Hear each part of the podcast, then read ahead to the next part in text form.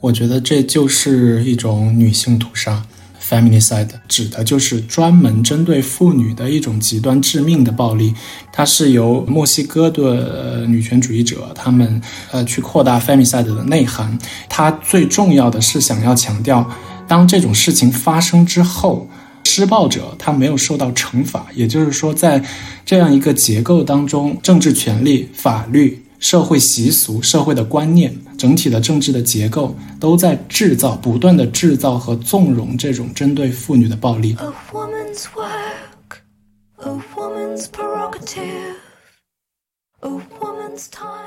都认同的两种声音，一就是男人就应该保护女人，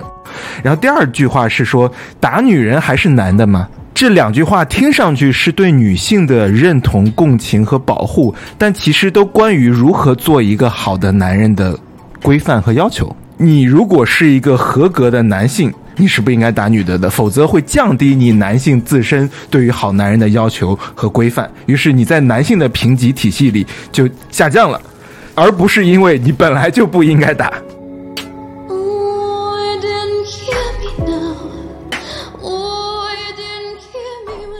如果我们连这第一步，就是说我是不是一个女权主义者这件事情，我都没有办法很清晰的、毫无保留的把这个立场给讲出来的话，它是非常软弱的一面。所以现在就是再有朋友来问说你是女权主义者吗？不管是出于一种挑衅的或者试探的或友好的态度，我就会回说：对啊，我就是啊，你不爽吗？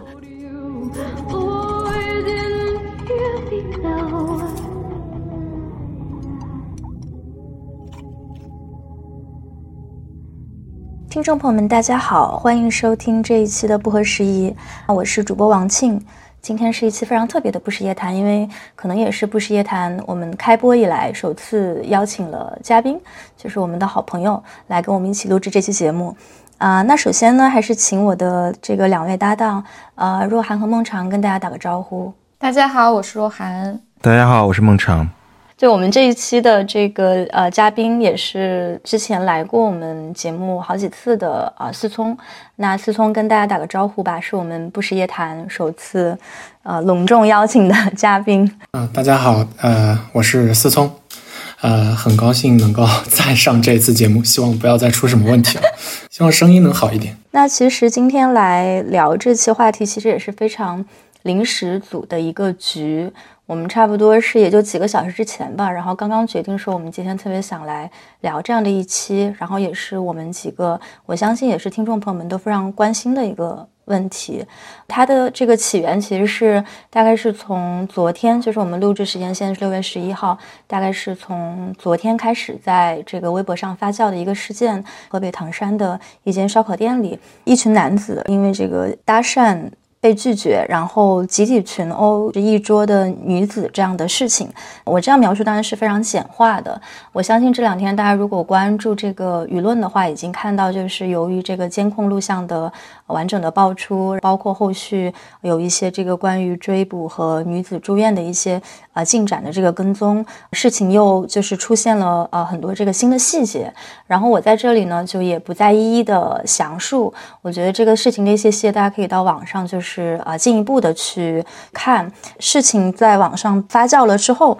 我们几个其实也算是在第一时间就在群里进行了一个啊小的讨论。然后我自己的感觉就是，真的是非常的生气，因为会感觉说，为什么在啊今天这样的一个时代，在我们觉得其实已经非常现代，而且是非常城市化的这个唐山，都出现了这么。恶劣的一个暴力的事件，然后与此同时呢，我们也看到了一些别的事件，包括在。啊，上海也出现了这个男子用刀杀死自己的妻子这样的事情，都差不多出现在同一个时间段。把这些事儿都放在一起来讲，也是我觉得一方面是反映了我们现在网上的一种这种集体的一些焦虑，它涉及到我们过去这些年在性别讨论的领域积累起来的一些共识，它是不是已经被打破？在经济下行和这种社会焦虑普遍存在的时候，这样的治安的事件。是不是还会一再的发生？然后我们应该如何去看待这样的一些事情？这些天我身边的一些这个女性朋友啊，也在表达自己的感受，表达自己的恐惧。然后也有一些男性朋友尝试发出一些声音。今天希望能够就是各方面的观点都有所呈现吧。不然，先从从若涵开始，因为现在也是人在欧洲，然后还时刻被国内的这个网上的舆论所牵动着。就你觉得这次的这个事情，你当时看到、听到的时候，呃，第一反应是什么？触发了一些什么样的思考？昨天跟思聪在群里，我看思聪也有也有类似的感受，因为我去年跟思聪差不多时间来到欧洲嘛。然后一开始来到欧洲的时候，我记得常老师对我的祝福就是远离国内的新闻，然后在奥胡斯这个小城市好好的 疗伤。就是疗愈过去在国内，就是太过于接近政治、接近新闻的那些心理创伤。我感觉我跟很多在国外的朋友类似的感受，就是刚开始头几个月的时候，好像还能过每天只是专注去上课，然后跟不同国家的朋友们 social 的生活。但这半年就发现越来越不能了。不仅是这一次唐山打人的新闻，还有上海疫情的新闻。东航事件，再早一点铁链女的事件，就每一个事情都是可以把你从欧洲这样子的社会环境当中拖回国内那个地窖当中，然后你就直接被气炸。所以，呃，这次唐山唐山打人事件给我个人的感受，一开始也是非常非常愤怒的情绪，然后再到之后是一种，呃，熟悉的经历产生的恐惧和害怕。因为我们仔细去看这个事件发生的前因后果，它的起因是一个男性他在餐厅里面是要把手伸进这个女性的后背，对吧？就是抚摸她的后背，然后遭到了这个女性的拒绝，最后产生的一一连串非常暴力的事件。我觉得可能不是我们每个人从小到大都经历了这一连串从性骚扰到性暴力整个完整的过程，但是。这样子的故事，其实对我们女性的成长经历来说并不陌生。比如说你在餐厅吃饭，然后无缘无故就被邻桌搭个讪；然后小学的时候上电脑课，然后结束了，同学们在讨论说，刚刚老师把下课了之后，老师把手伸到女生的衣服里面，或者是你晚上走在路上，然后坐在马路牙子上的男的。啊，对你吹口哨，就这种事情在成长过程中发生的太多太多了。对我来说，它不只是一个特例的新闻事件，它就是一个结构性的性别暴力事件，充斥着我们女性的成长。他只是在唐山打人事件当中被放大了，被所有人看到了。我我其实非常真实的表达一下我内心的感受，就我有一点点愤怒，愤怒到失语了。我不知道该，我不知道我还能说些什么，因为我觉得这几年一直去。我们去聊性别、性别文化、性别暴力，我去讲自己的经历。我有时候觉得新闻折射出来的这个社会是在不断的下坠的，我不知道它有没有甚至变好一点点。所以我在一瞬间有点失语了。直到常老师非常积极的在群里提出要对话，我心想，男性女权主义者这么积极的要对话，那我们就来聊吧。别别别的！我觉得我我跟若涵可能有一点类似的这种感受。就那个视频，我其实是在他已经，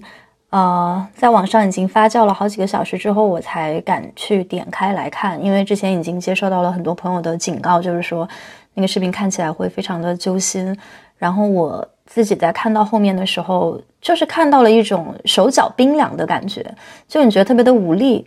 你觉得你隔着屏幕去看的时候，你能感觉到。啊，在场的那些女性，她们的武力，因为不光是说那群男性，那个骚扰者他的同伴在殴打现场的女性，然后包括周围同样在店里面的所有的其他男性，他们甚至连筷子都没有停下，然后就接着埋头喝酒，然后这个监控是把所有的这些细节都完整的呈现在了我们面前的时候，你就一方面觉得这个，这个它怎么会是一个事实？就是你在看到周围的人那么惨烈的被暴打的时候，你竟然就那么无动于衷。但另一个方面，你又觉得这个其实就是我们从小到大成长过程中非常熟悉的那种围观者、看客，就是鲁迅先生笔下的那种看客的环境，我们其实一点都不陌生。但是正好就是因为这种觉得既很魔幻，但是又很现实的冲突吧。我觉得过去这段时间，因为疫情，然后因为战争，很长时间以来，我其实都没有太多这种表达的欲望了。然后这种失语的一个状态，之前的播客，包括微博上也都有讲过。但我仍然觉得这次的事情，我还是想要讲一点什么。也是受到了这种感觉底线不断的被突破之后，非常心惊的感觉，就是那种你感觉它一直在往下坠，往下坠，加速自由落体，然后在这个过程中，你觉得既无力，但是又有一点责任的这样的一种很很矛盾的感觉中。但是我又想，如果我我想来再讲一点什么的话，还有什么新的东西我可以讲出来？我发现就基本上没有。后来我在微博上也说，我觉得像。我们这么多年来，这么多的关于性别的讨论，曾经也有人会认为说，性别议题可能是这个简中网络下为数不多的还能够去跟世界接轨，还能够有一些真正讨论的这个领域，算是为数不多的绿洲之一。嗯，但即使是这样，我们经历了那么多轮的讨论，我们聊了 Me Too，聊了性骚扰，聊了。职业职场的平等，育儿的分工，所有的这些聊聊完一轮之后，你以为就是会有所进步，但是我们最后在今天就已经是二零二二年的夏天，我们仍然需要去聊非常基本的一些常识，就是不能打女人，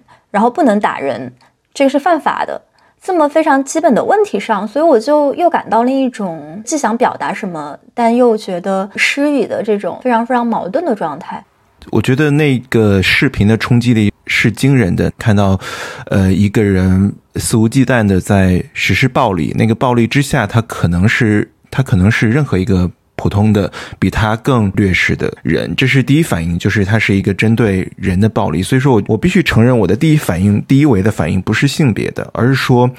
呃，这一段时间以来的一种抑郁情绪的总爆发吧。那些肆无忌惮的拳头，好像就是这一段时间以来各类看到的目之所及的各类事件的那种委屈、屈辱、愤怒的总汇集。然后那些拳头也好像就是一个具象化的。拳头，这是我的第一反应。于是我在想说。这样的事件，我们只要大家做过记者的，在有一些在基层生活行走，或者说在一个呃大家没有听说过名字或平淡无奇的小城市的街头，一个凌晨十二点、凌晨两点的烤串店或一个街边的大排档，所可能看到的一些冲突，包括甚至可能是一对情侣之间男性对女性的一个暴力或侮辱、口头的侮辱，这好像是非常熟悉的，或者说我们都目睹过的场景。我有这种带入所有的弱者，包括我个人，也作为一种屈辱、呃侮辱和伤害的一种角色，这是我的第一维的反应。所以说，第二维我之后才带入，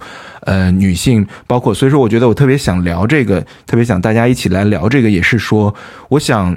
男性除了靠共情和同理心之外，可能很难带入那样一种在公共空间里。男性作为一种威胁的感受，包括大家都或明或明或暗或多或少的经受的口头上的或肢体上的，或只是这种空间压迫感上的这种女性本身的这种感受，可能男性除了靠共情和同理心很难去想象。所以说，我觉得特别想聊一下这样一种，这是一种什么样的感受？可能，呃，因为这件事情，很多人也聊到说，它可能可以被纯粹的聊为一个治安事件，也有很多声音是说。他当然，他真的只跟女权有关吗？他可能也是个人权事件。比如说，我和思聪我们在一起吃烧烤，可能跟邻桌的大哥产生了冲突。大哥说：“你瞅啥？”可能也过来把我们暴揍一顿。然后对方有六个人，我们只有两个人，可能也被打了一顿。但是。就很多人纠纠结于这一点，说他是一个治安事件，他是一个所有弱小的人、所有人数不够的人，在那个情境下都可能被殴打的一种情境。我们为什么要执着于性别角度？这是一个其实这。一两天来，呃，过去的互联网上大家纠结最多的一个角度，就很多人，包括男性，认为说我根本不会成为这么一个带有地痞甚至黑社会性质的男性，那样一个盘串的身上有纹身的大哥一样的对于女性的暴力，我不是这样的人。为什么我们要聊这是男性对女性的暴力，这是一个性别问题呢？我觉得这是呃两点，我觉得特别特别有意思聊的，也所以说也是我们今天坐在这里聊的。我这是大概我的两个感受。对，我也很想知道思聪你的这个第一的观感是什么？我们可以一会再进入那个女权事件还是人权事件的这个角度。呃，我我的第一观感是，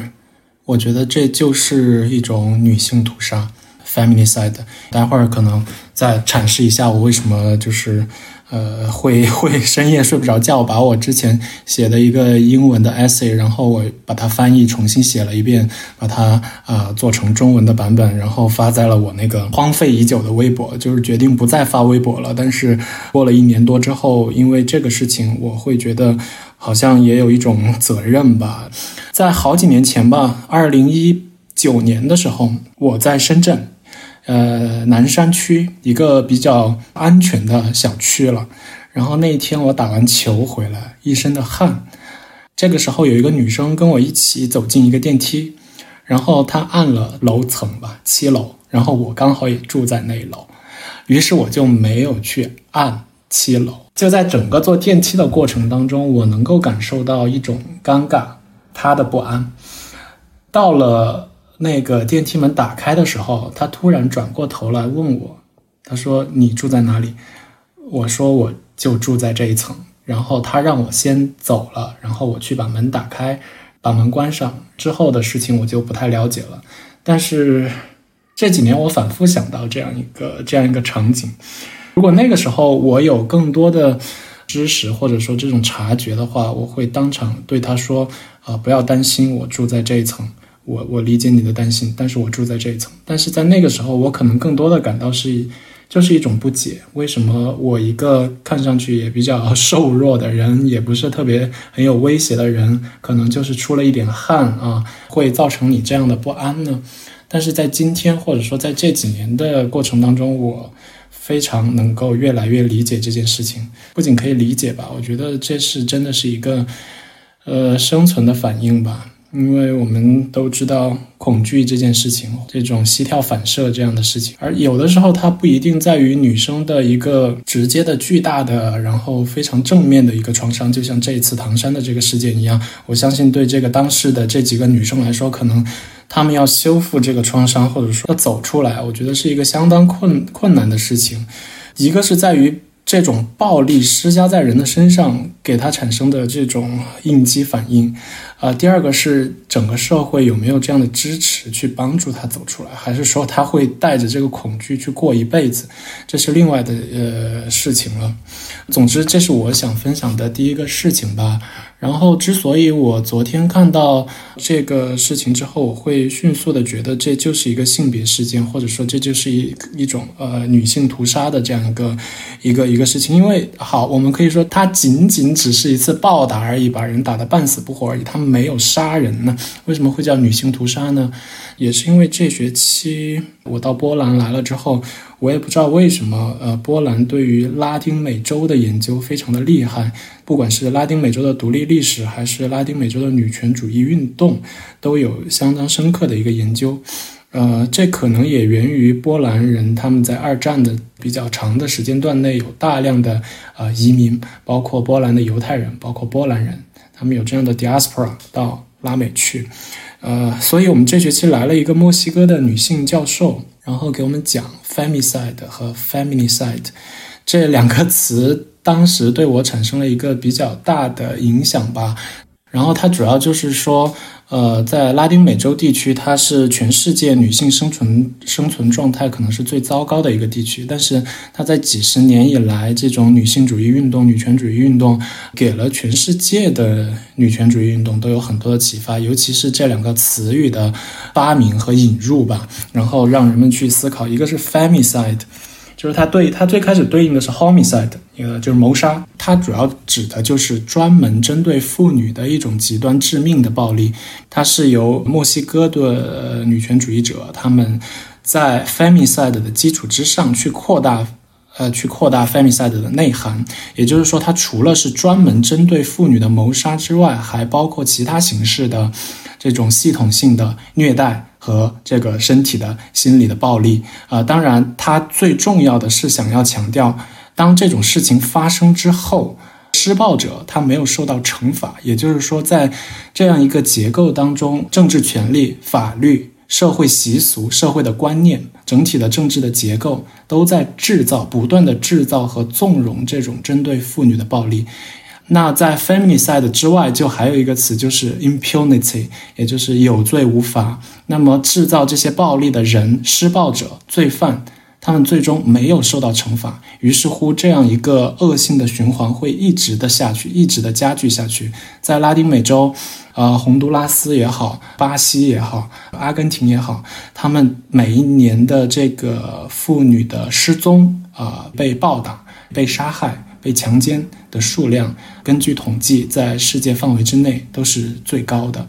呃，然后同时也导致了另外一种现象，那就是在拉丁美洲的妇女，她们因为这样的施暴，因为这种系统性的 feminicide，导致她们产生了更多的非正规的移民，也就是说，她们经常会逃离自己的中美洲，然后去到美墨边境，然后在美墨边境又遭遇新一轮的，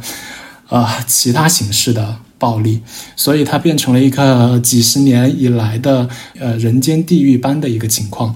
这就是在拉丁美洲的这些学者们所提出来的概念。当然，它和女权主义的社会运动是分不开的。从七零年代开始到现在，可以说拉丁美洲的女性主义运动抗争这种处境既是非常凄惨的，但是他们的抗争又是非常的勇猛的，而且是不屈不挠的一种抗争吧。我昨天写的那个短文里面也有一个网飞的纪录片，叫。三死不悔，或者翻译成死了三次的母亲，一个母亲的三重死亡，讲的就是自己的女儿失踪了，然后一个母亲去维权。这三次死亡大概可能包括的是：首先是自己女儿被施暴死亡；第二是她寻求法律的支援，但是司法判例结果的不公导致司法的死亡；然后最后是她被杀害，他的自己的死亡。我昨天尤其感到这样一个概念非常有必要引入，呃，我们的认知和我们的知识生产当中，是因为我之前在写这个小短文的时候，我也搜了一下，就是中文世界有没有这样的一些，我们可以看到很多其他的，比如说，呃，这个叫做系统性的性别暴力，这是一种非常类似的表达，但是好像我最后搜到，呃，在在简体中文，我在微信公众号里面搜到了一篇。阅读量非常非常少，两百多还是多少？这也是我想说的。其实我们在呃观看或者说我们在思考唐山这个事情的时候，我们其实背后基于的是一套知识，我们长期所接受、所所所制造的。所生产的一套知识结构，我们才能够来思考这个事情。呃，那我们可以用的框架，包括常老师说的一个社会的极度控制，它是用怎么样的治理术来让每一个公民在其中生活？呃，这是一种观看的方式。呃，另外一种方式就是，如果说当你有了一个 feminicide 的 framework 之后，你再来看这件事情，可能就不一样了。在不同的人，他因为他有不同的知识结构和他接受的一套知识生产的逻辑，那么他看待这个事情的呃感受可能就是不一样的。而恰恰我觉得，就是因为对于女性屠杀这件事情，或者说这样一套知识生产这样一个框架的缺失，导致你所使用的框架未必是准确的。因为如果你仅仅只是使用，比如说啊，经济下行，人们在一种长期的静止状态当中，啊，这个每个人都有怨气，都有怒气，这不能解释我们在视频里看到的那些行为。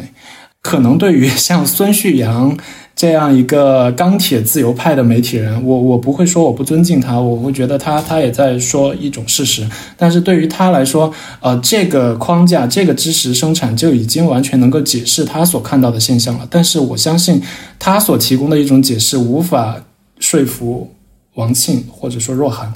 因为他是一个钢铁自由派，他不需要面对这些东西。可能我和长远。也不需要面对这些东西，所以他如果说无法说服近一半的这个世界上的人口，那么他的这个阐释的框架或者说他要表达的内容就是有缺陷的。嗯，我觉得说的非常非常有启发，特别是我们拥有的这种手中的工具和我们可用的这种框架，其实也在很大程度上设定了我们能在怎样的情况下对这个事情有更深的、更接近本质的一个理解。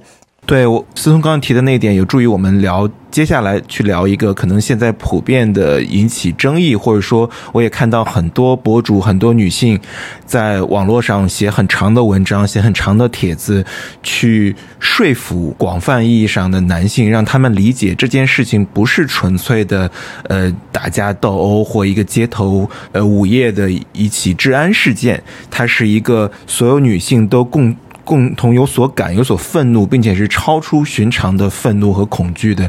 呃，一件针对女性的暴力。那么，为什么很多男性会认为自己成为了针对对象？我觉得一个经典的讲述，我昨天也在朋友圈说说。呃，大家都说这是男性导致的，就是有系统性的性别暴力，实施者、实施主体通常是男性。男性不能理解说，我是个好人啊，我平时对自己的伴侣也很好，对自己的同事也很彬彬有礼、有尊重。我根本，我连一个陌生人，我连自己的身边的人和陌生人，我都不会挥之以拳头。为什么我会成为针对的对象？我觉得，公共表达中非常重要的一点是有两种表达，一种表达是说。我喜欢或者不喜欢这件事情跟我有关系或没有关系，它符合我的利益或不符合我的利益。我觉得这是一种，这是一种想法，这是一种稀释反应式的想法。但是当我们进入谈论一个事情，它如果成为一个有效的观点或公共表达的时候，你的表达应该超越你自身的身份、利益、诉求或你目之所见的情境。那这种情境包括包括知识。还有就是你不了解，但是你靠着一种本能的共情和同理心去理解。但是什么样的土壤让我们逐渐很多人丢失到了一种本能的、不需要知识学习的？共情和同理心呢？我想这是值得值得反思的。我看很多朋友转发说，男性可以为女权主义做的三十五件事，就大家都在做说服男性的工作。但我想说的是，令我愤怒的是，我们聊了很多玻璃天花板，聊了职场女性，聊了女性的自我实现，在社会中的同工同酬，以及可能是否是否婚育，然后单身独立女性可以拥有怎样的社会政策、社会空间等等，这些都太 fancy 了。对我们所处的这个土壤来说，都太太精致了。我们现在仍然就像刚才。大家都聊到的，我们仍然在谈论女性会不会被暴力威胁，肢体的暴力、直接的暴力，能不能掌握自己身体的自由？我们还在谈论这些能不能不被打，能不能活着，活得像一个人一样的这些基本的自由。所以说，这是令人，这是令人震惊的，也是令人失语的。的确，这次事件中，我自己感觉有一些很不舒服的事情。我发现我的周围的朋友，特别是男性朋友中。有这么一类人，就是他们呢，大面上觉得自己是女性友好、性别友好的，但实际上呢，对女权的很多主张是没有办法发自内心的认同，或者说像陈老师刚才提到那种发自内心的去共情的。但是呢，在明面上又希望说自己能够被视为一个性别友好的男性，于是他们在很多类似的事件中就会有一种非常纠结的立场。比如说这一次发生了这个事情之后，唐山这个事情之后，就也有这个男性朋友。把链接发给我，然后暗搓搓的来问说：“我认为这是一个女权事件还是一个人权事件？”当我表达了自己的这个立场之后，我说性别在这里面是不可忽视的一个视角，有很多原因，它就是有一个性骚扰未遂，然后引发的打人事件，它发生的这个土壤就是特别厌女的土壤。当我把这一系列的话讲完了之后，对方有一种悻悻而退的感觉，我能感觉到那种失望，就仿佛。他们来找我这样一个平时可能在性别意识上有所发言的人，来确认这个事情到底是是不是一个女权事件的时候，他们其实心里面非常希望的答案是，它并不是一个性别事件，就是这些女权主义者想的太多了。就他们不会像网上那种直男癌一样去公开的有一个表态，就是说全都是女权的错。他们甚至平时也会戴着一个就是性别友好的帽子，但是在遇到这样的情况的时候，仍然会感觉好像那一块拼图就补不上来。这一次我真的感觉我自己就有一点失去信心。就以前的时候，可能我还会就是很耐心的去讲一些道理，但这一次我就真的是感觉，嗯。我好像没有必要，就是说去维护你们那种其实是非常廉价的，就是对女性的一种共情。对，对我我也是这种感受，就是回应王王庆刚刚说的这个，我我其实还蛮佩服这样的女生的。就是昨天在朋友圈看到男性可以为女权主义做的几十件事情，啊，有毒的男性气概是什么？这种劝说，我在想。我在想的一件事情是，假设自己是一个呃受了极大冤屈、屈辱和恐惧的，然后应激反应的爆发的时刻，我能做这样的事情吗？我做不到。我我如果不去，我不去不去骂他，我不去拉黑他，或者说 我已经我已经很仁至义尽了。但是在这样的情况之下，你还要耐着性子，然后去非常理性的去 去科普、去教育。呃，去说服，这其实是需要非常大的呃这种理性的动能的，否则你做不到这样的事情。根据这一点，我我想，我其实特别能理解，就是有的人说我们为什么现在还要还要来做这样的事情，真的是比较累。我觉得也是有一点背逆最基本的人性的吧。呃，没有人希望自己在受了屈辱之后还来讲为什么我觉得自己受了屈辱，并且对方不一定还呃认可你说的这些东西。我为什么想说 feminicide 很重要呢？因为他提出了就是说，他除了有这种是男人针对女人的暴力，呃各种形式的暴力之外，还有这些施暴者没有受到惩罚，这才是最重要的。施暴者没有受到惩罚的情况之下，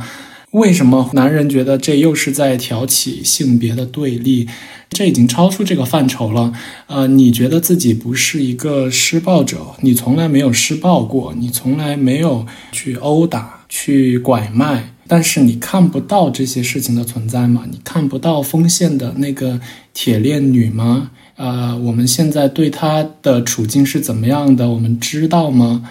在中国法律裁判文书网上去搜这个家庭暴力，去搜这种殴打、拘禁，去搜这些男性施暴者针对女性的暴力，这些东西少吗？不少，它就是事实，发生在这个情况之下。所以，为什么 feminicide 重要，就是因为它强调了这是一个系统性的有罪不罚。我其实想象不到，这需要太大的共情能力。就是你不需要把自己代入为一个弱小的，或者说一个面对比你高好几倍、比你重好几倍，然后这个力量比你大好几倍的一个庞然大物的这样一个角度去去思考你的处境。你不需要做这样的事情，你只需要其实非常简单，就是这样的一个系统是不公义的。一旦你认识到了这样一个东西，你为什么会觉得？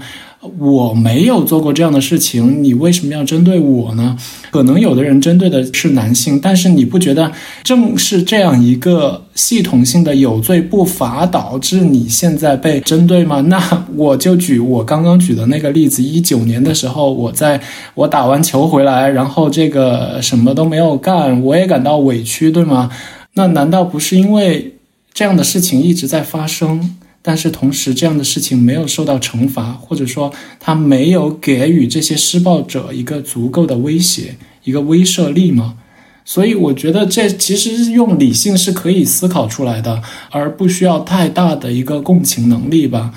如果你稍微关注一下，就不会简单的认为它是一个治安事件。我我仔细看完了那个视频，我的感受就是，在场如果有五到六位女性，每一位女性出面阻止，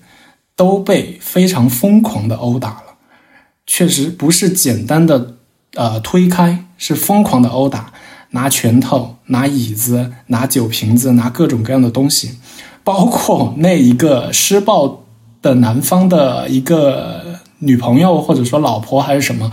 他出来阻止，也被打了。然后打完之后，然后发现打了自己人，又去拥抱了一下。这个场面让我感到的是一种极度的不适。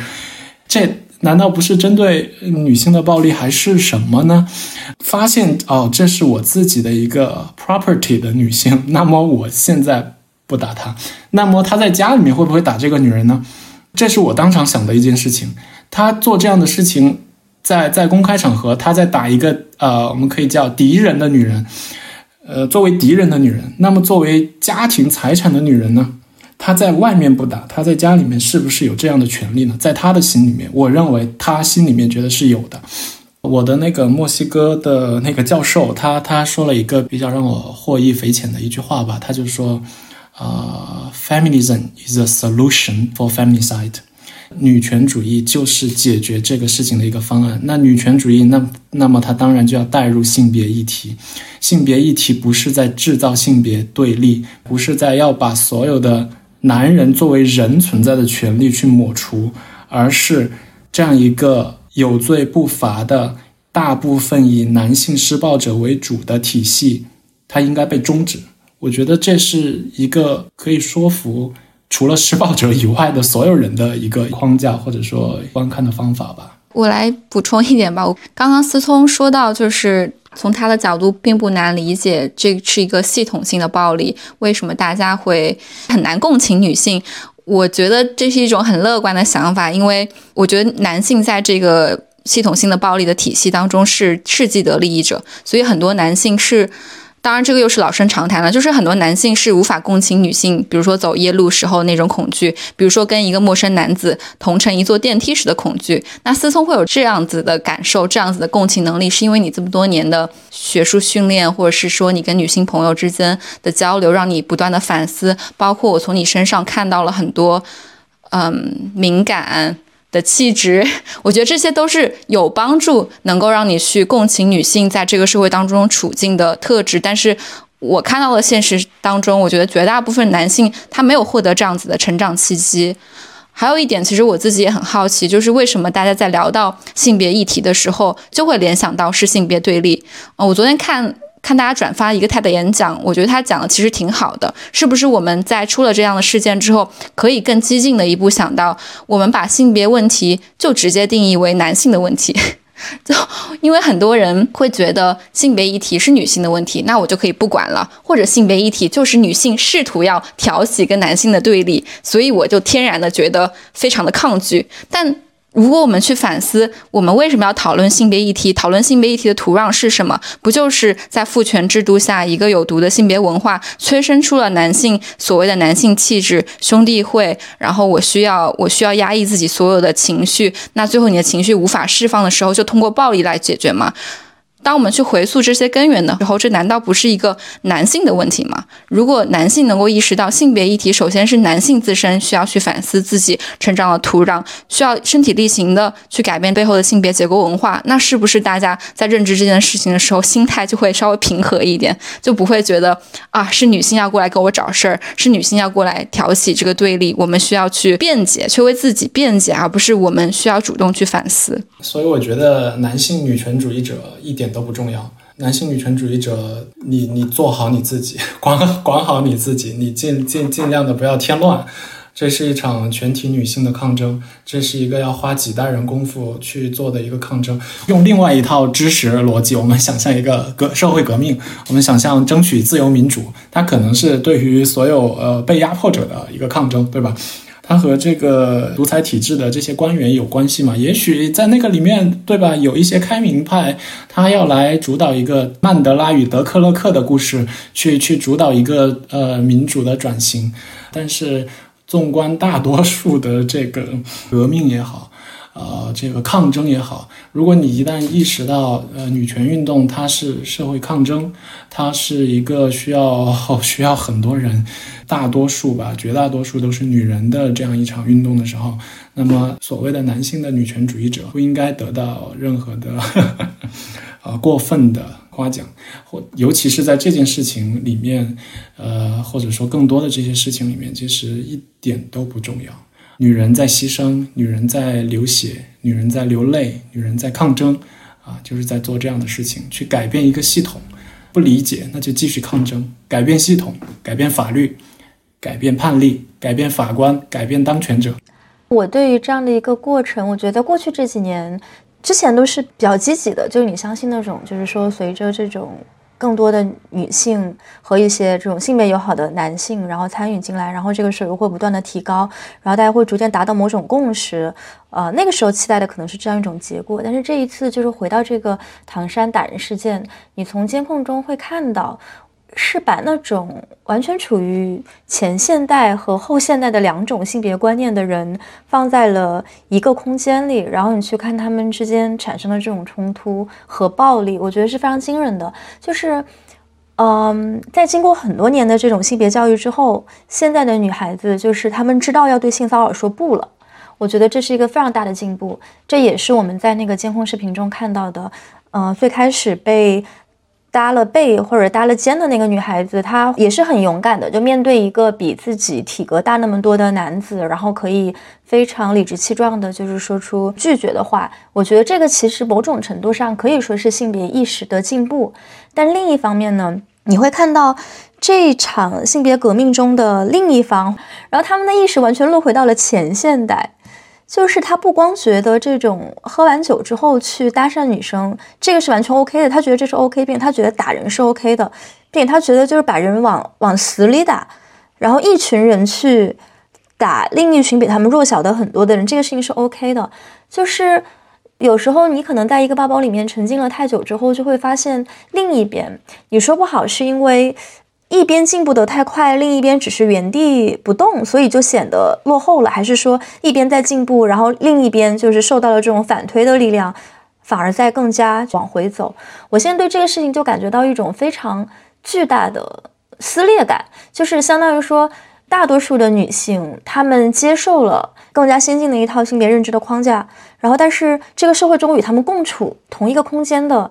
至少一半以上的这个人群，他们完全处在另一种认知框架当中，所以，我们到底要怎么样，就是在最后去实现这种共处，实现这种共存？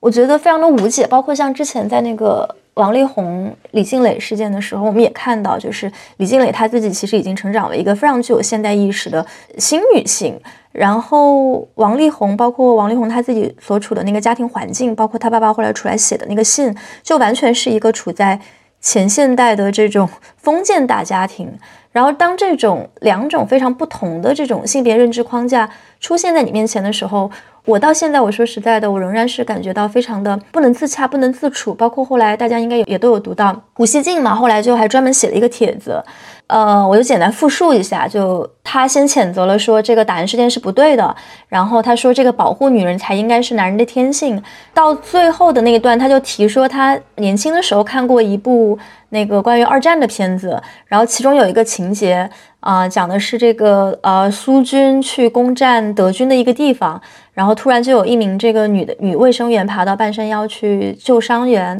然后山上的这个德军。啊！发现之后呢，就想要活捉这个来自苏军的这个女卫生员。然后这个时候，苏军的这些军官就高喊着“保护我们的女人”，然后去把那个女生女卫生员给给救了。但与此同时呢，苏军就损失了很多的人力。嗯，然后最高潮的部分是出现在最后的那句，他说那个女卫生员的老公正好也在那支部队里，然后他在战斗之后就狠狠地抽了妻子一个嘴巴，因为妻子造成了那么多战友的牺牲。然后胡锡进在最后自我感动地说啊，我那个时候才二十岁，然后这个情节把我看哭了。然后我当时牢记了一个道理，就是男人一定要保护女人。我就非常难以 make sense，就是他在一个。讲说我们要保护女人的一个帖子里面，非常非常理直气壮，甚至都意识不到有问题的说，督军的那个士兵是一个打老婆的人，然后他完全没有觉得这有任何问题。我对于这种无知的程度感到非常的惊讶，灵魂震撼般的惊讶。不要惊讶，我们男的就是这样的，不是我，我们男性就处于这样的认知认知水位线上，真的。我我不知道，就是就是，Yeah，help me out，这应该怎么样去就是 make sense？我其实看到看到胡边的对老胡对于复杂复杂中国的评论之后，我也我也是感觉到很很撕裂。但是其实这是，也就是说，他是把自己能够共情这件事的，带着自己能够很能够理解和共情这件事的动机来写的，所以说更显得他最后的这一整个我们看来撕裂的表达无比的真诚，来自。内心最真实的观念体系，呃，所以我觉得唐山这个事情，包括事后的舆论，可能可以让一些女性朋友真正的清醒过来，唤醒男性在当下是没有用的。我同意思聪刚才说的，带有性别意识或或女权主义男性等等，whatever 怎么定义这些，呃，这些人是没有用的。就是性别议题所纠缠的维度，可能比我们看到的很多问题都要根深蒂固的多，因此对他的拔起萝卜，或者说对他进行的革新、革命冲击，可能要比我们想象的都要深刻的多。他他并不比接受一个人不能打一个人，一个人应该尊重一个人，一个人应该活得有尊严和自由要容易。接纳这套体系。令人很绝望的一个现象是，呃，其实这件事情是获得了基本盘上的愤怒。我们可以这么理解吧？就我可以看到，我可以看到各种形形色色的什么抖音上的一些视频，包括视频号上的视频，你看着就是觉得会在家里打老婆的。对不起，我这个以貌取人了。就你看着就是很凶悍的一些一些男性，在一种短的视频中说怒斥唐山这些人渣，这些人还是人吗？必须严惩。正常人都觉得这件事不对，但转而下一第二句话是。首先，哎，这是个治安事件，你怎么能打人呢？然后再下一句，呈现出了我们根深蒂固的厌女的文化，就有两种都认同的两种声音：一就是男人就应该保护女人，胡边已经表达了这一点，对吧？我们是要保护的，你怎么能打女人呢？你是要保护女性的，你是要守护的，你是女性是弱者呀。然后第二句话是说，打女人还是男的吗？你都打女人，你是个男人吗？注意，这里有两个我觉得非常有意思的点是。这两句话听上去是对女性的认同、共情和保护，但其实都关于如何做一个好的男人的规范和要求，对吗？它都不是关于说究竟应不应该打女人，而是说你如果是一个合格的男性。或者说，你要做一个男性是有面子、是是是尊严的、是体面的，你是不应该打女的的，否则会降低你男性自身对于好男人的要求和规范。于是你在男性的评级体系里就下降了，而不是因为你本来就不应该打。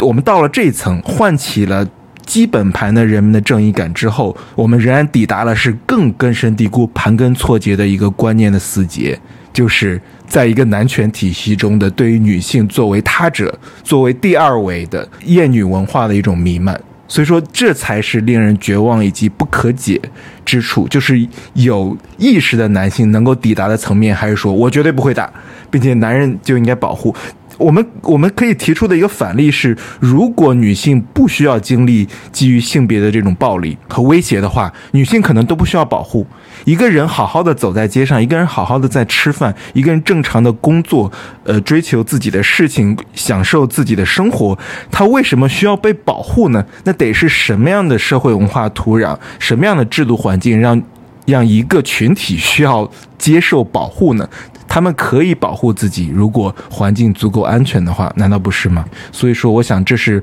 在这个阶段可能呼吁男性没有用的。我也想，我也想问，从女性角度，想问庆怎么理解？就是说，因为这两天有很多讨论，觉得说不唤醒男性是不可能的，因为这是一个男性的体系和制度。但是刚才思聪也提到了，说我们可以完全绕开男性去完成这样的性别基于性别的呃抗争和争取，但这是可能的吗？或者说这是一个可行的路径，以及或者说唯一的选择吗？我觉得，如果我们可以，比如说抛开社会语境去只谈说这背后面的一些这种哲学的思考，其实是有很多种路径可以从理论的层面上去。开展一场辩论，就比如说，那当你说到这个男性和女性的时候，你怎么样定义男性和女性？那你怎么样定义，比如说跨性别的这个男性和女性？我觉得这背后会有很多很复杂的一些问题。刚才听思聪讲的，觉得就感到非常爽，就是 男人不要添乱就好了。就是从一个在这样的一个厌女文化中长大的一个女性，我就是觉得听到这样的话，觉得真的挺爽的。就是我从小到大很多的这种关于不安、关于对暴力的一些恐惧、对生活的一些恐惧，甚至很多程度上其实就是由于周围的男性造成的。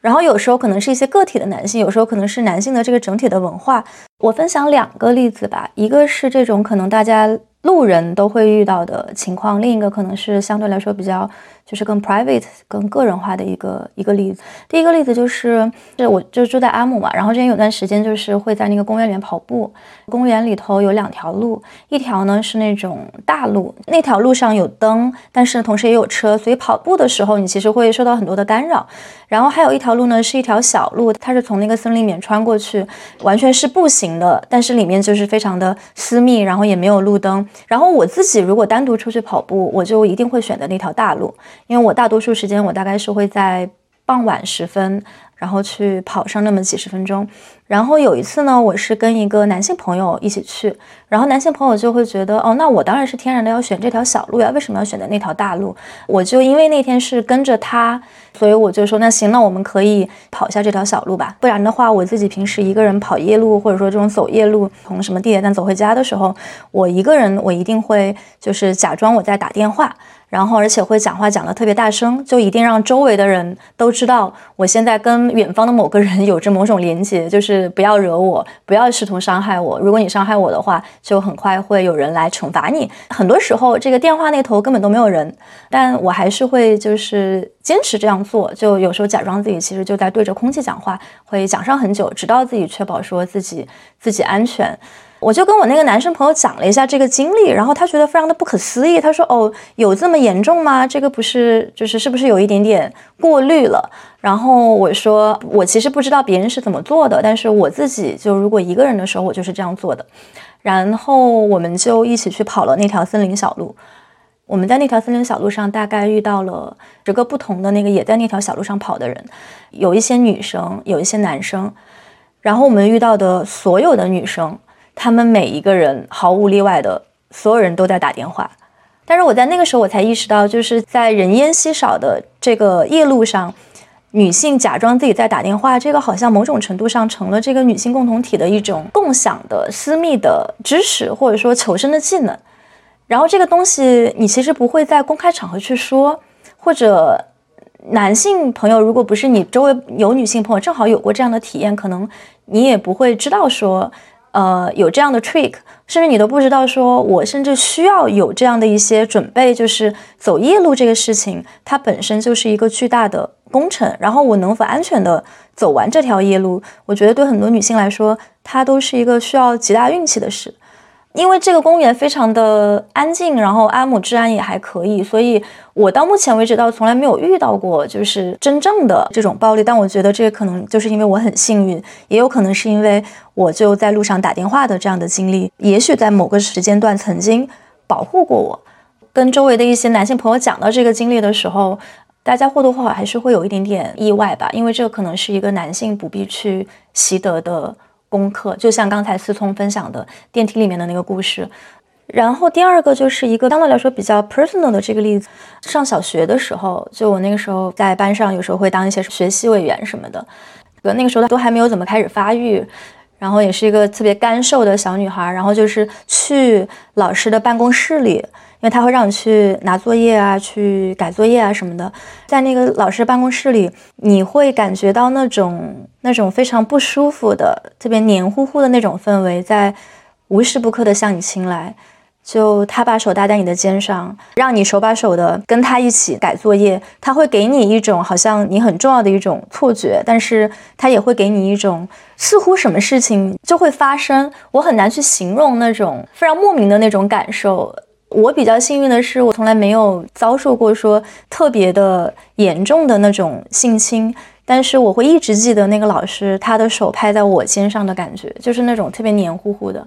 让人很想吐的这么一种让我再也不想做这个学习委员的那种感觉的一种恐惧吧。你每次要换一个科任老师的时候，他就会变成一个非常巨大的心理负担，就是你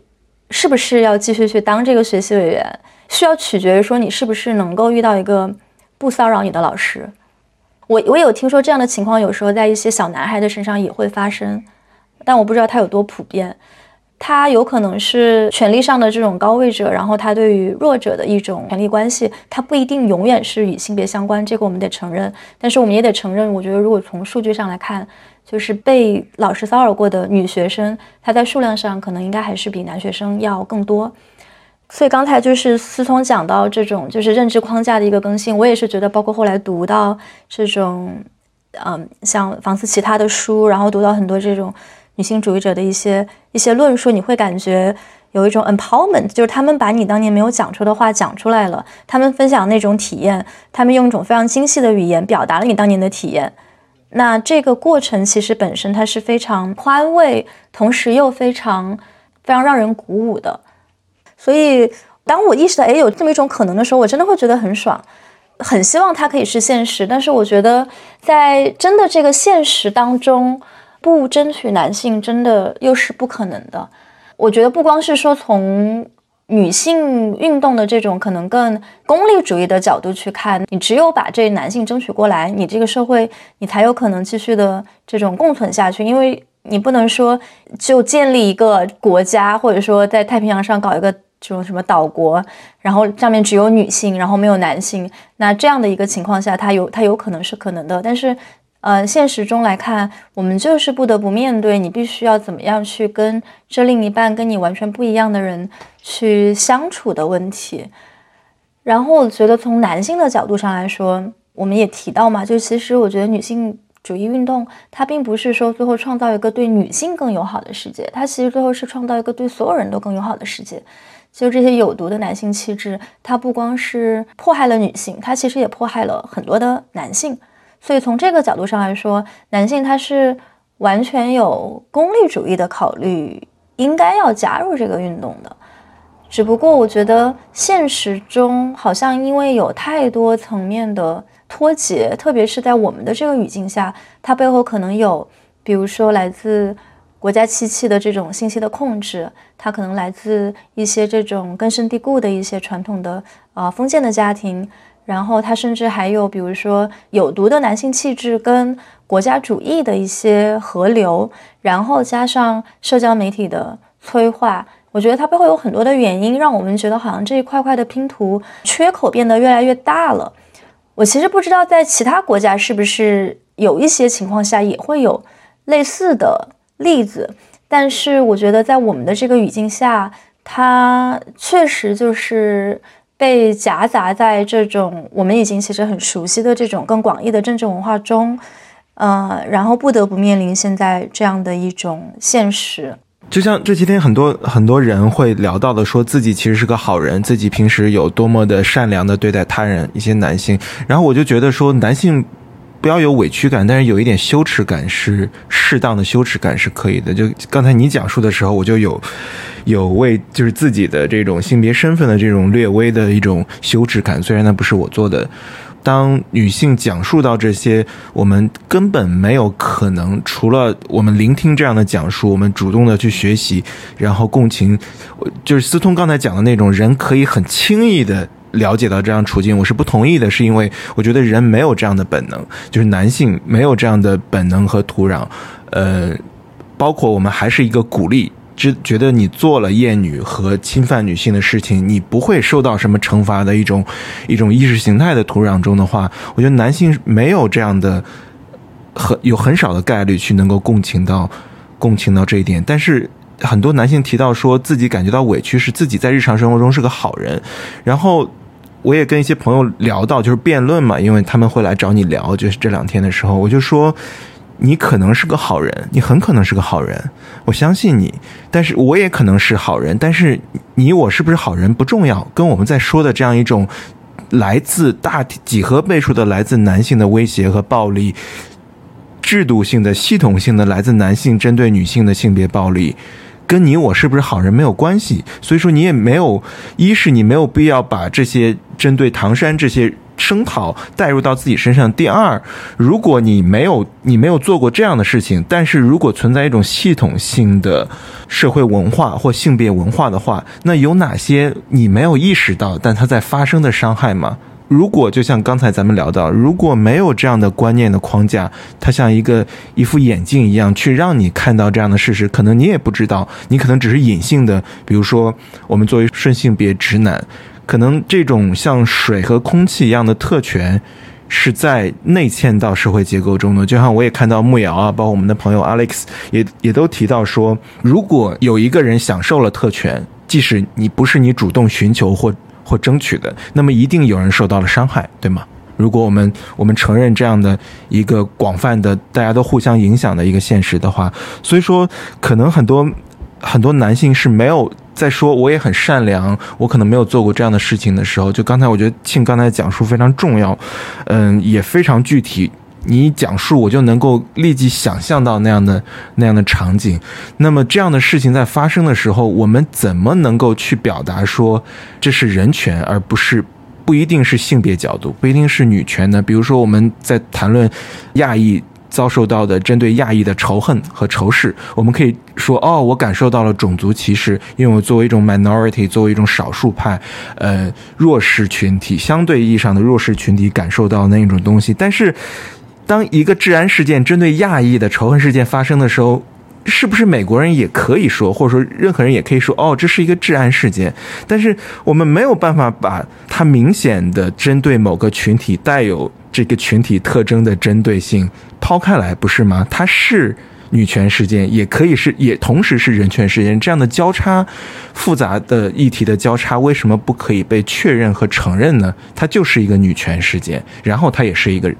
它也是一个人权事件。如果没有一个男性针对女性的一个性骚扰，他这件事情，这件事情就没有就不会发生。所以说，他一定首先是一个基于性别的攻击和暴力，难道不是吗？我不明白为什么有那么多的朋友，男性的朋友没有办法接受和确认这一点，这是我困惑的。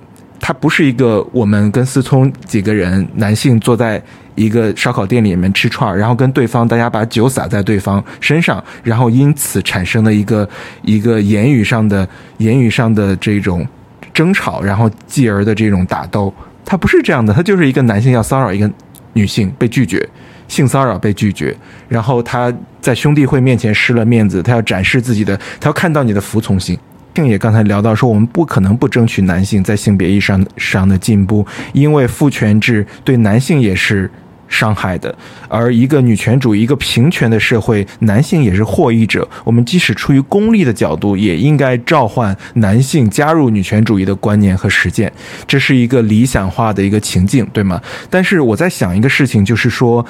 男性不是没有意识到这是一个不平权的。社会，或者说对他们自身来说，他们也有更大的 boss，就是有比他们更厉害的人。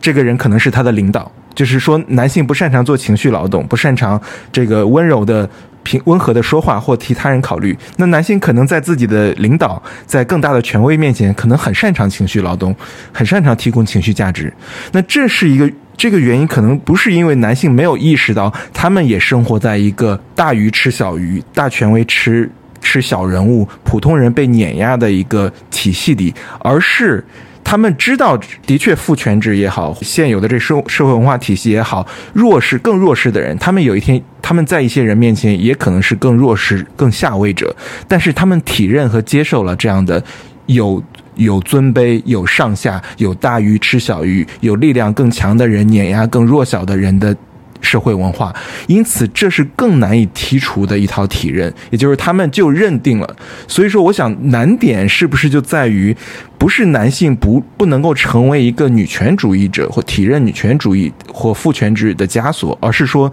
如何让男性成为一个平权主义者，成为一个人道主义者，这可能是。更没有完成的一个工作，没有经过这样的这样的启蒙，人文主义的人道主义的启蒙，或人本身的尊严和自由的启蒙，因此男性压根儿就。也，他也接受了自己也可能比别人弱小，也被别人欺负。但是无论如何，他是个男性，他可以欺负女性，他就接受了这样的体制。这是不是更困难的？所以说我这个问题也抛给思聪，就是说，当你面对你身边的这些男性好友，如果我们说有有性别意识的男性其实不重要，但是不是有一个工作做的其实是在男性群体内部进行进行论述、辩论和说服？那我不知道你面对你的身边的这些男性。他们无法体认这一套我们所所讲的这一整套性别意识和接受这一整套系统性别暴力的时候，你怎么跟他们沟通呢？就是你怎么面对那些并不能够持有你的观念框架的男性呢？嗯嗯嗯，我我大概明白。还有庆刚刚讲的，包括说呃如何可能不争取不争取男性，我我其实呃我觉得分几个方面讲吧。呃，第一个方面就是。呃，从我作为一个男人的角度来讲，那么首先，呃，我现在所意识到、所觉察到的这些东西，啊，有毒的男性气概这个概念，父权主义、父权制度对所有人的伤害啊这个概念，再包括这个 family side，所有这些我现在意识到的东西，我没有做过具体的统计，但是基本上百分之百都是。要么读女性学者啊、社会活动家写的东西，他们的经历报道，要么被批评，被被同事、被女性的同事批评，被女性的朋友批评，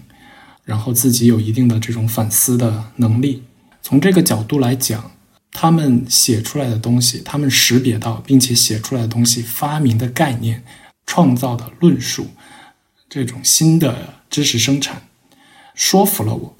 从这个角度来讲，我觉得他们他们做的东西其实是分散的，他们不是去呃成立一个女性主义政党，然后从从上而下的去去去更改所有人的观观念，他们做的是非常草根的、非常分散化的、非常这个没有组织性的一个个体的学者，常年的研究，写出一份著作或者报告。呃，一个受到侵害的女性，她去维权，然后她要么成功了，要么失败了。成功了，要么可能改变判例、改变法律。呃，有的时候失败了，很多时候失败了，被被纪录片的作者拍拍成了纪录片，写成了书籍。所有这些东西，从根本上来讲，我觉得它是一个非常分散的一个抗争，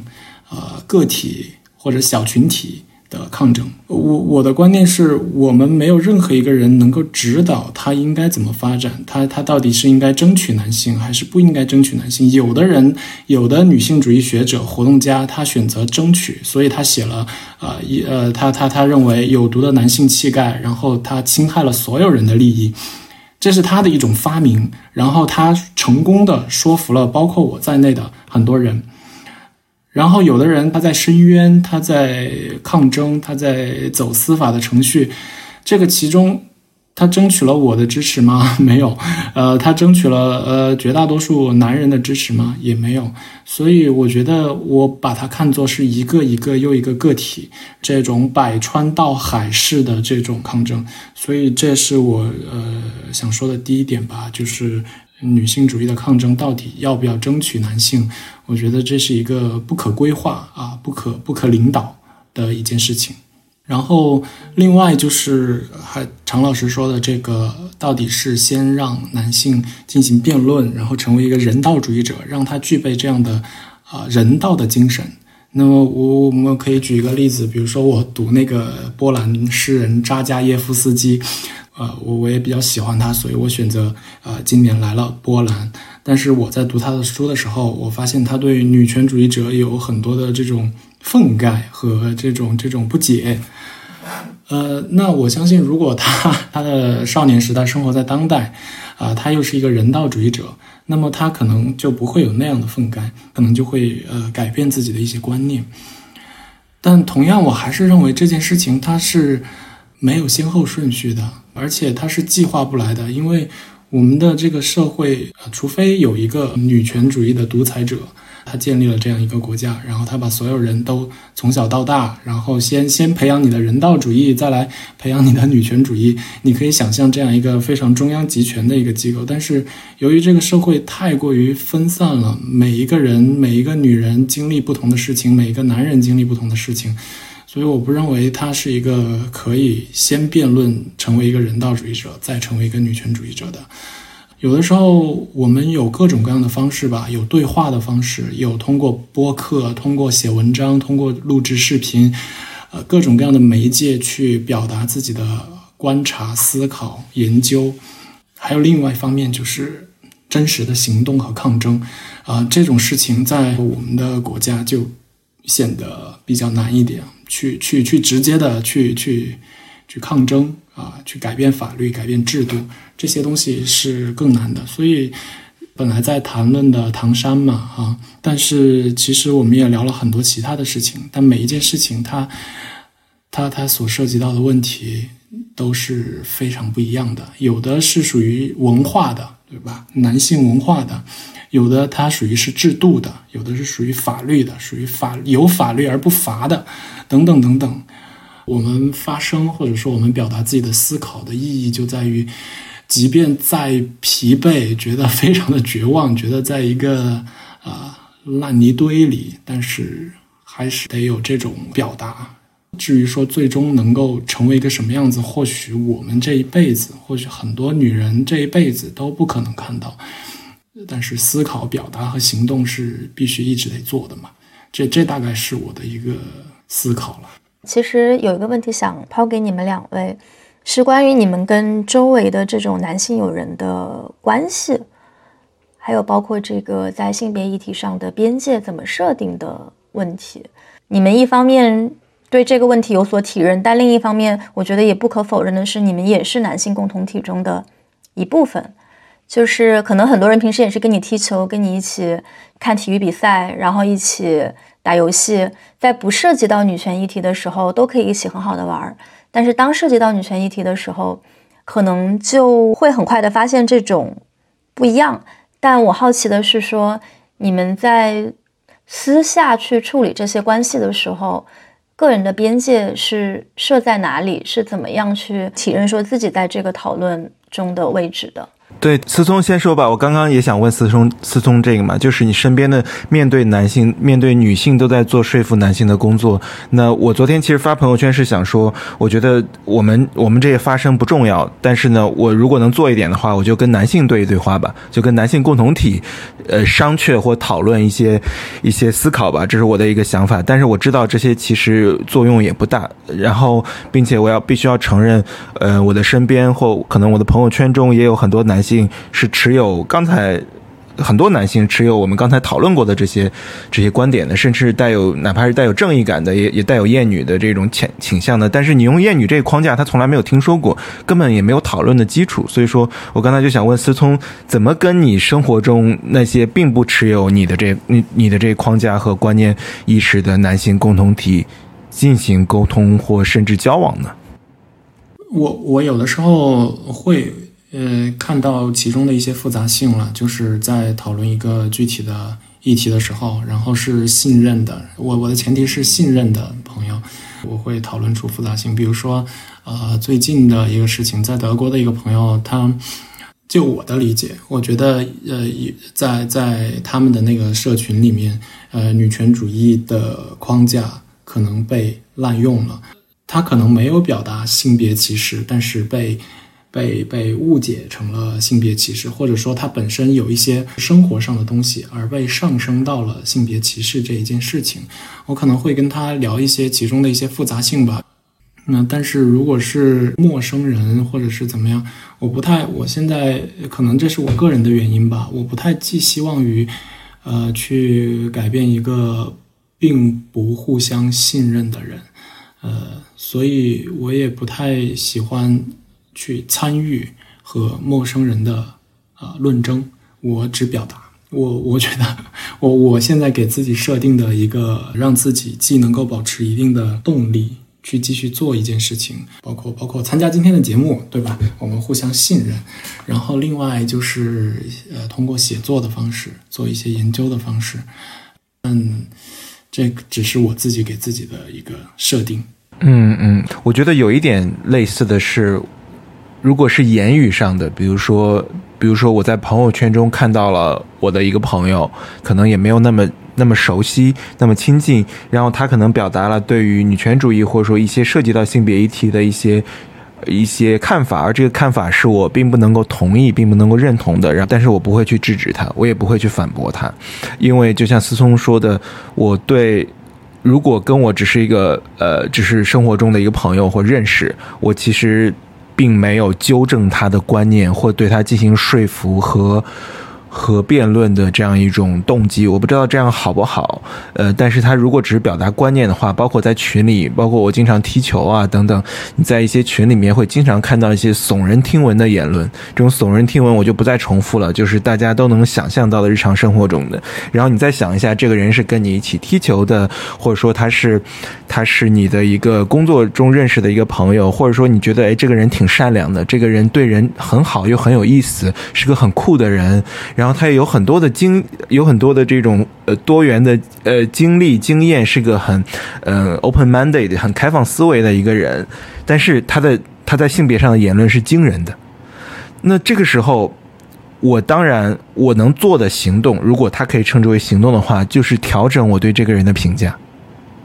我想，这是我在他没有当着我的面直接表达，或没有对他人进行直接伤害的情况下，他他只是表达自己的观念，我所能做的最怂的一个行动了，就是我调整对这个人的评价，我内心对他有一种评价，我知道。他大概处于他是一个什么样的人？还有一种情境是，他可能当着我的面进行某种呃非常夸张的对于性别上厌女言论啊等等。然后，如果他是一种他说出来是一种讨论性的，或者说大家觉得说，哎，可能觉得我从事媒体工作或可能对这个了解多一点，主动来找我讨论，我会不加。掩饰的表达我对这个事情的想法，但不是以冲突性的表述，而是说我对这个事情是这么理解。我就像思聪说的，我会把复杂性端出来。那他可能接受，也可能不接受，但是说服他不是我的目标，或者说我不知道这是不是怂，我从来没有说服对方的一个目标。然后我还必须坦白的是。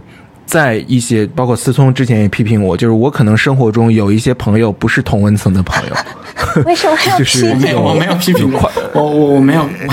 我没有批评，我没有批评。那个我需要澄清一下，不要剪出来。不要澄清，不要澄。对，就是就是可能有一些朋友并不熟悉观念，或者说并不从事设计观念的工作，但有一些可能是只是泛泛之交，有一些也会相对熟一些。我必须承认，当他们做出。当着我的面做出一些带有厌女倾向或带有一些，嗯，sexist 的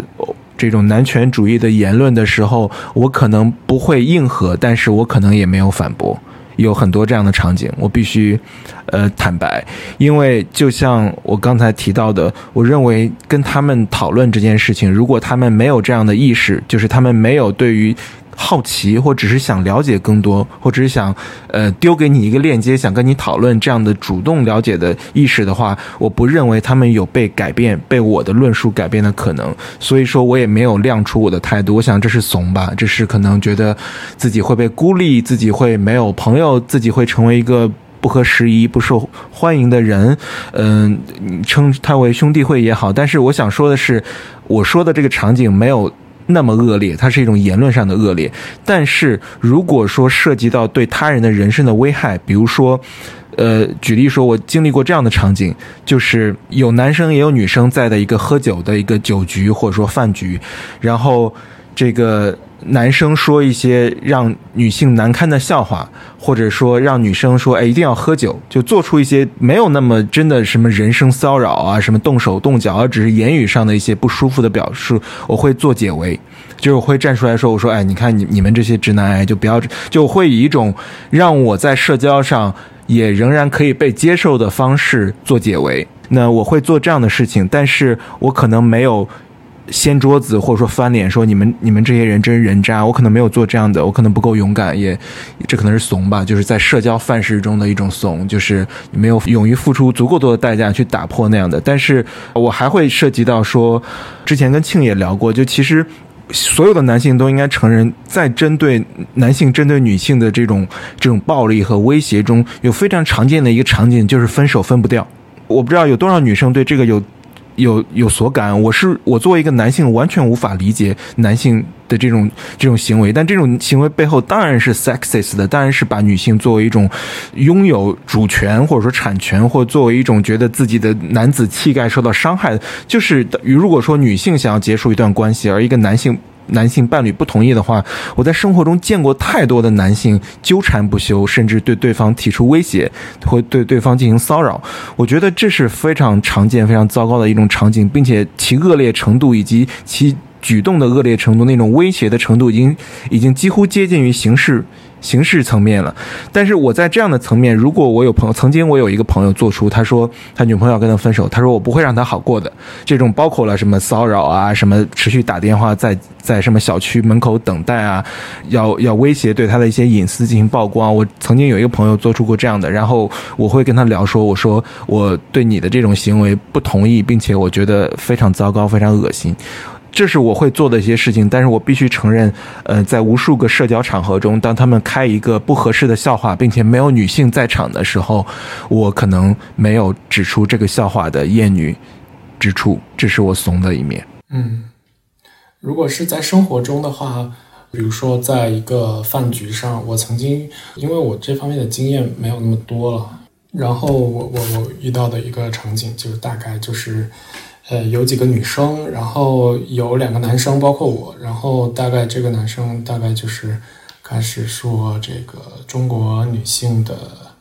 其实已经很好了，然后同工同酬啊，或者说也特别的平等啊，等等等等。然后当然也会不时的冒出一些啊，女生应该做这个，男生应该做那个。在这种时候，我会比较鲜明的提出来了，因为如果说如果说其实呃有一些女生朋友的话，她可能也是她意识到这种问题，但是在某一些时刻她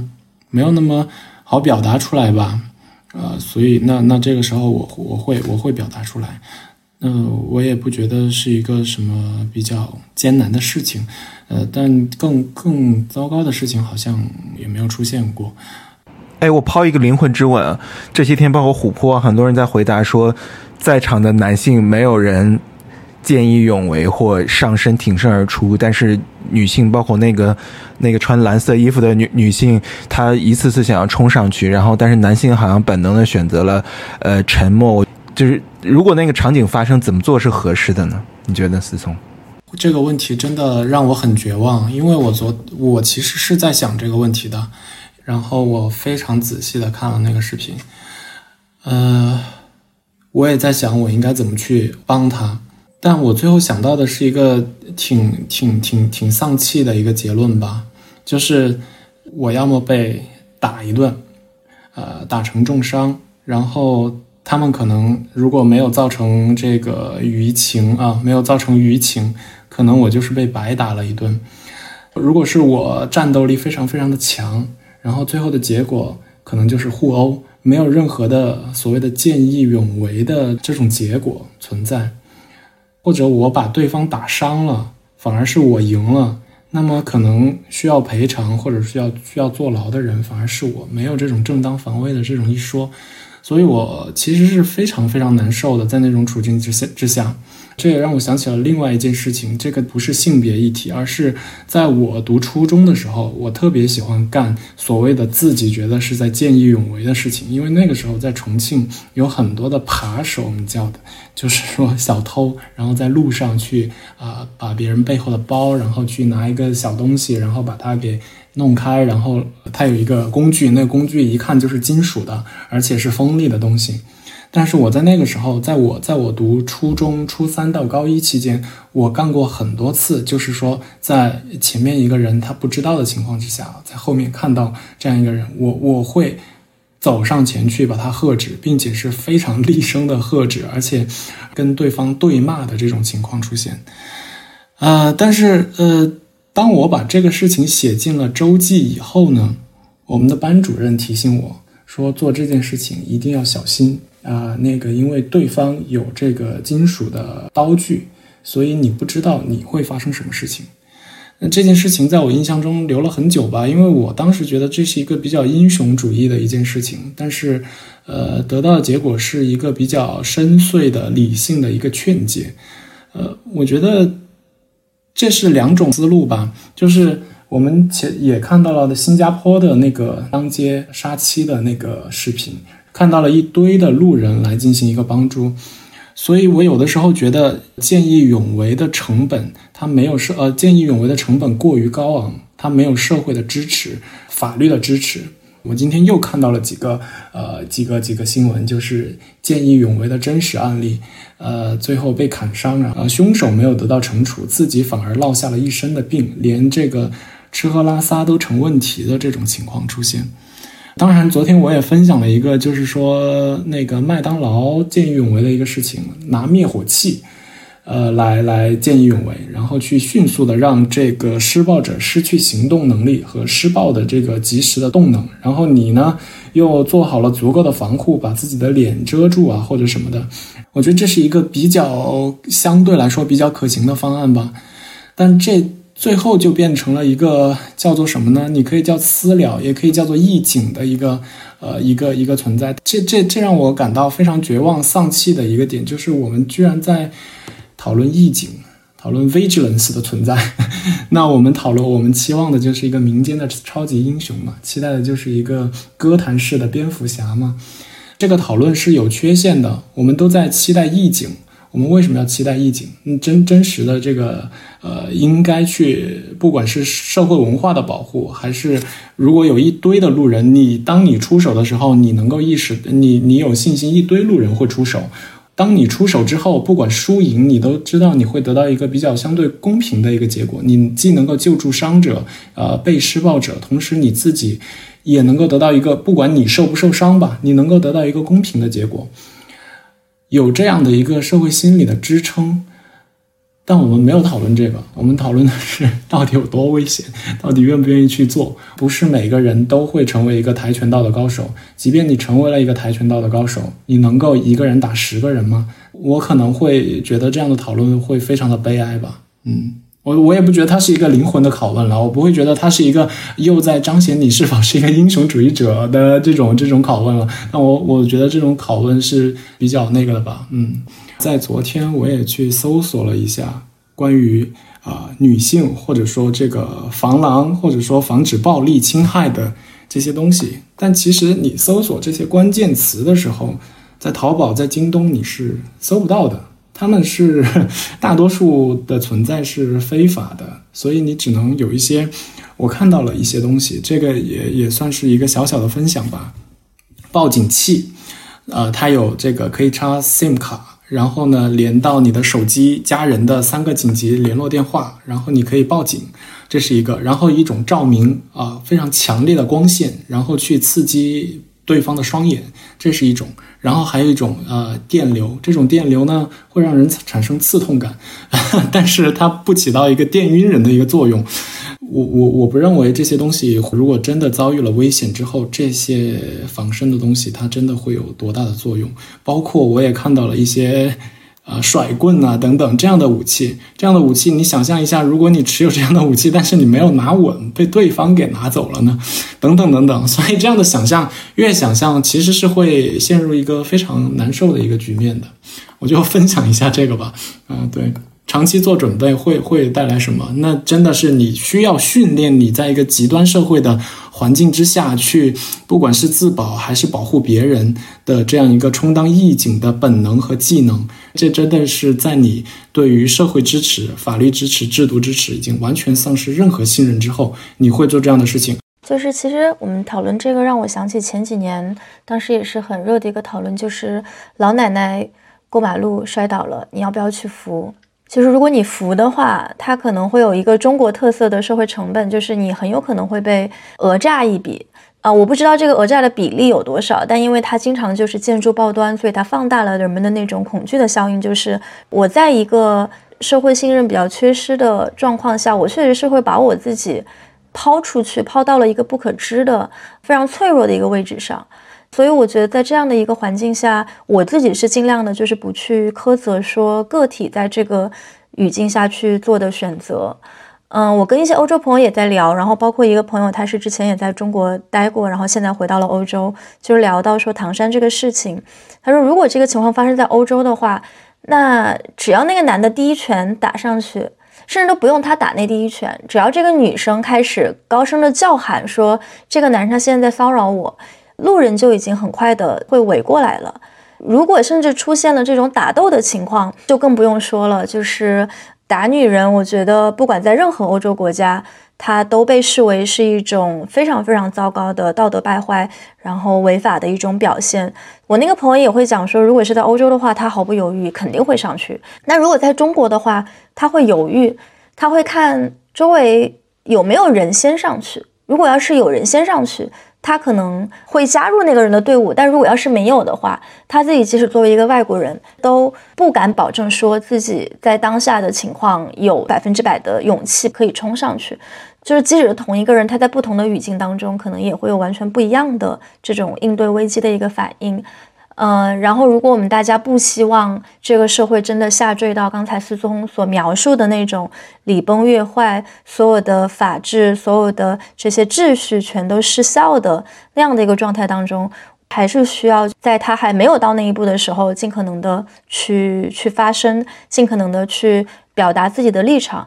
我其实刚才感触很深的一点吧，是你们两位在讲到说那样的一个情况下。都会有自己的局限性，会有自己的脆弱，会有自己可能，呃想做但是又不敢去做的地方。我觉得其实这样的对自身软弱性的暴露和承认，啊是非常坦诚的。然后我觉得我们每个人其实身上都有这样的软弱性，我其实也有。可能我自己平时生活中的这种性格，我是一个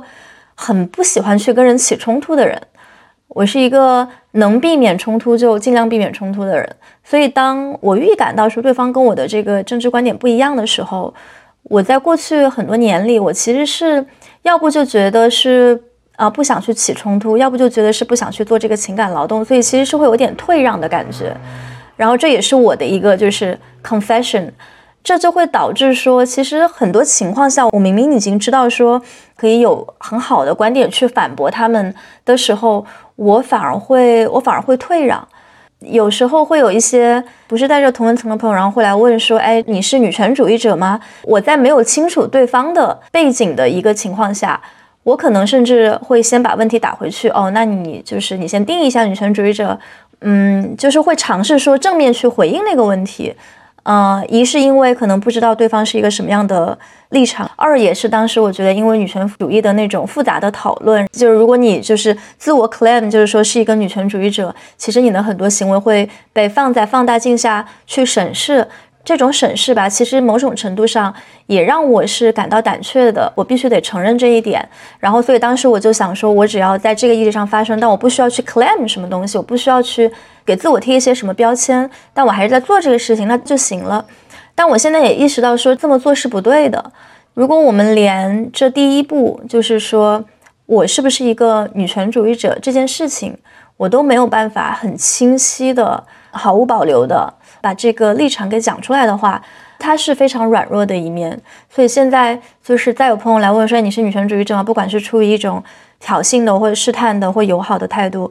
我就会回说对啊，我就是啊，你不爽吗？需要的就是这样的一个效果，一种力量。如果我们自己每个人都在大环境下，出于个人性格也好，出于这个环境也好，去 hold back，那这个社会它只会进一步的，就是无限的去往下坠。更清晰的表明立场，哪怕只是说你去点赞、去转发，哪怕只是说你向周围的这个小圈层的朋友去传达一些信息，哪怕只是对一条微不足道的这种朋友圈，我觉得它都是是非常有必要的。可能很多人会觉得现在会越来越失语，情绪都理解，但是它的紧迫性和必要性也是前所未有的。有很多人问过我这个，呃。怎么看待男性的女权主义者呀？等等等等，呃，然后我一直说的是自己学习女权主义中的人吧，我觉得这样归纳会比较比较恰当一点。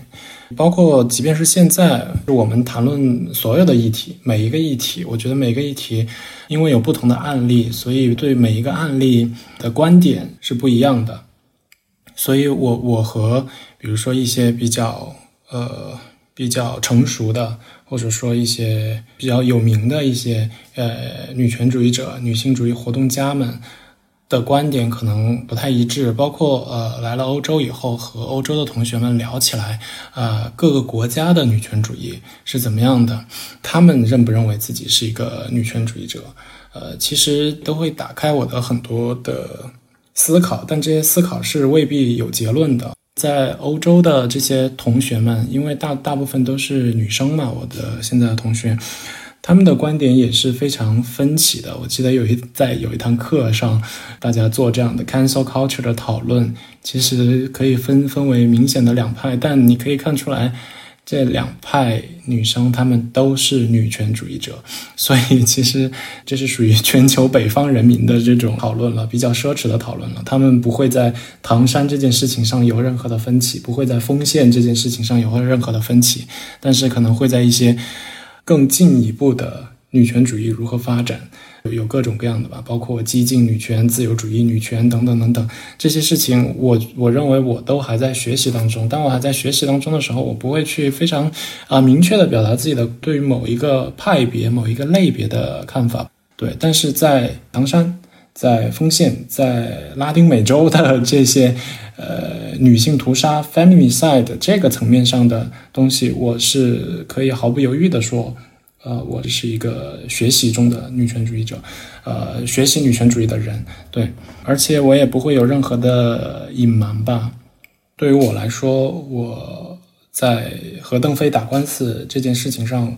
我觉得有更有一点像一个极端测试下的选择吧，就是当你就就可以带入唐山的那个场景。呃，在只有在你真正面对那个情况之下，你才知道自己会做出什么样的选择。所以它不是一个倡议式的，不是一个进入一个社会运动的这种语境。呃，对，所以所以我觉得我做的东西和和其他人比起来是是微不足道的。对，当然它肯定对对个人人生是有影响的嘛，这个肯定是毋庸置疑的。但是。真正有做有有所行动，其实远远谈不上。对，其实无非就是打了一场官司而已嘛。对，我觉得大概就是这样。I was reading some errands and I got to thinking that I thought maybe I'd get less stressed if I was tested less like all of these debutantes. Smiling for miles in pink dresses and high heels and white yachts. But I'm not, baby, I'm not. No, I'm not. That I'm not. I've been tearing around in my fucking nightgown 24 7 Sylvia Plath. Writing in blood on my walls, cause the ink in my pen don't work in my notepad. Don't ask if I'm happy, you know that I'm not. But at best, I can say I'm not sad. Cause hope is a dangerous thing for a woman like me to have. Hope is a dangerous thing for a woman like me to have.